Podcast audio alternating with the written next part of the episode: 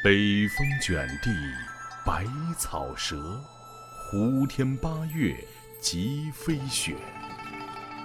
忽如一夜春风来，千树万树梨花开。一千多年前，当丝绸之路延伸到天山以北茫茫大漠的时候，一座繁华的城市曾经在这里出现。它的名字叫北庭。如今，这座西域城池只剩下高低不平的土丘以及颓败的城墙。记录往日辉煌盛况的历史拼图正被逐块拾起。每个人都想知道过去发生了什么。它对于就是新疆的这个历史啊，是一个物证啊，因为我们史上记载的很清楚，就是呃，就是中原王朝。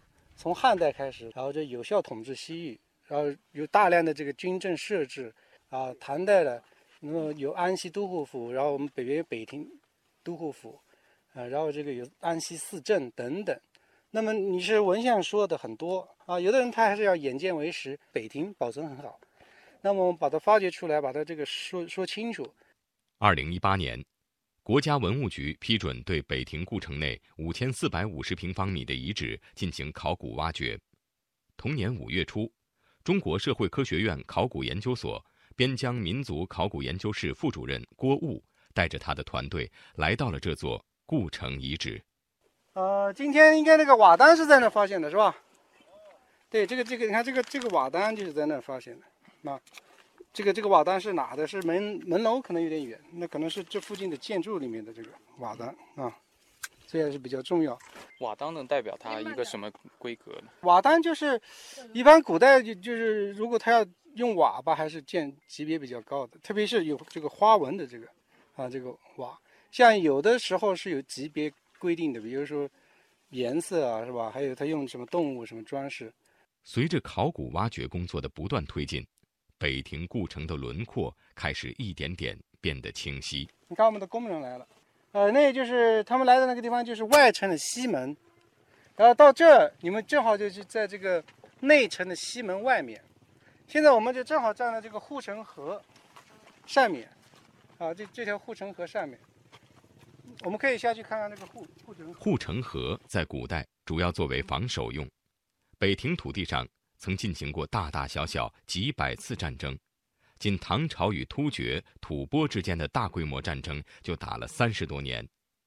尽管北庭故城遭受了岁月和战火的侵袭，但唐朝的历史印记依然存在。内城的城墙，它那个夯土啊比较纯净；外城的城墙那个夯土里面有时候就有好多骨头啊、陶片，所以它有很多的文化堆积。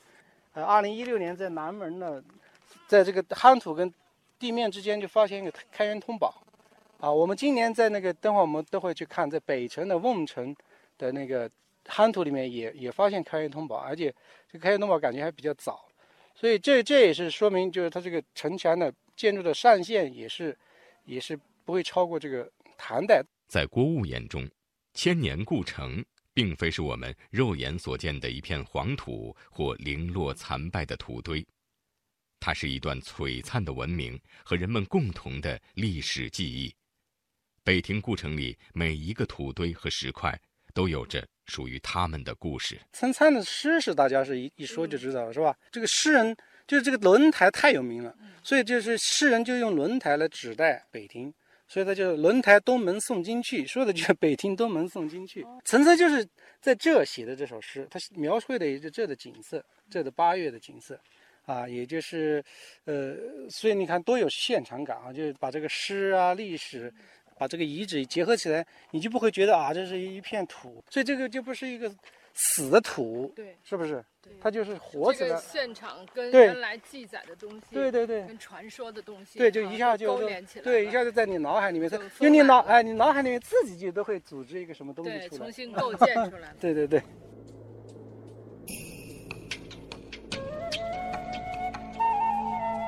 轮台东门送君去，去时雪满天山路，山回路转不见君。雪上空留马行处。唐代诗人岑参两次入江，北亭城是他主要的居住地，岑参的豪情壮志描活了北亭。而郭务和他的团队则是通过挖掘北庭的一石一瓦，把这座铁城雄关重新展现在人们的眼前。这个挖个城吧，一般呢都可能都至少五十年吧，因为面积很大，所以要慢慢来。呃，它需要很长的时间，而且这这个城不是个孤城，北庭城只是一个一个核心啊，一个节点，然后它有。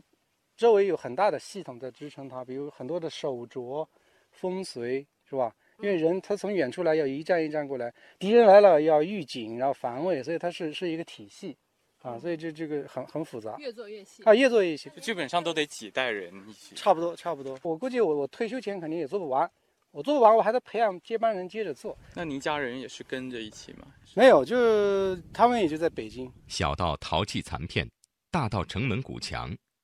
历史以最清晰的方式，更加立体的被呈现出来。在郭婺看来，北庭故城不仅是文化遗产，也是意义深远的精神宝藏。其实我觉得边疆教育是很重要。我觉我想北庭故城遗址就是非好非常好的一个点。它为什么好呢？因为它保存很好。你看这个完整的一个，它没有任何城市村落压在它上面，是吧？第二个呢，它它离乌鲁木齐很近。是吧？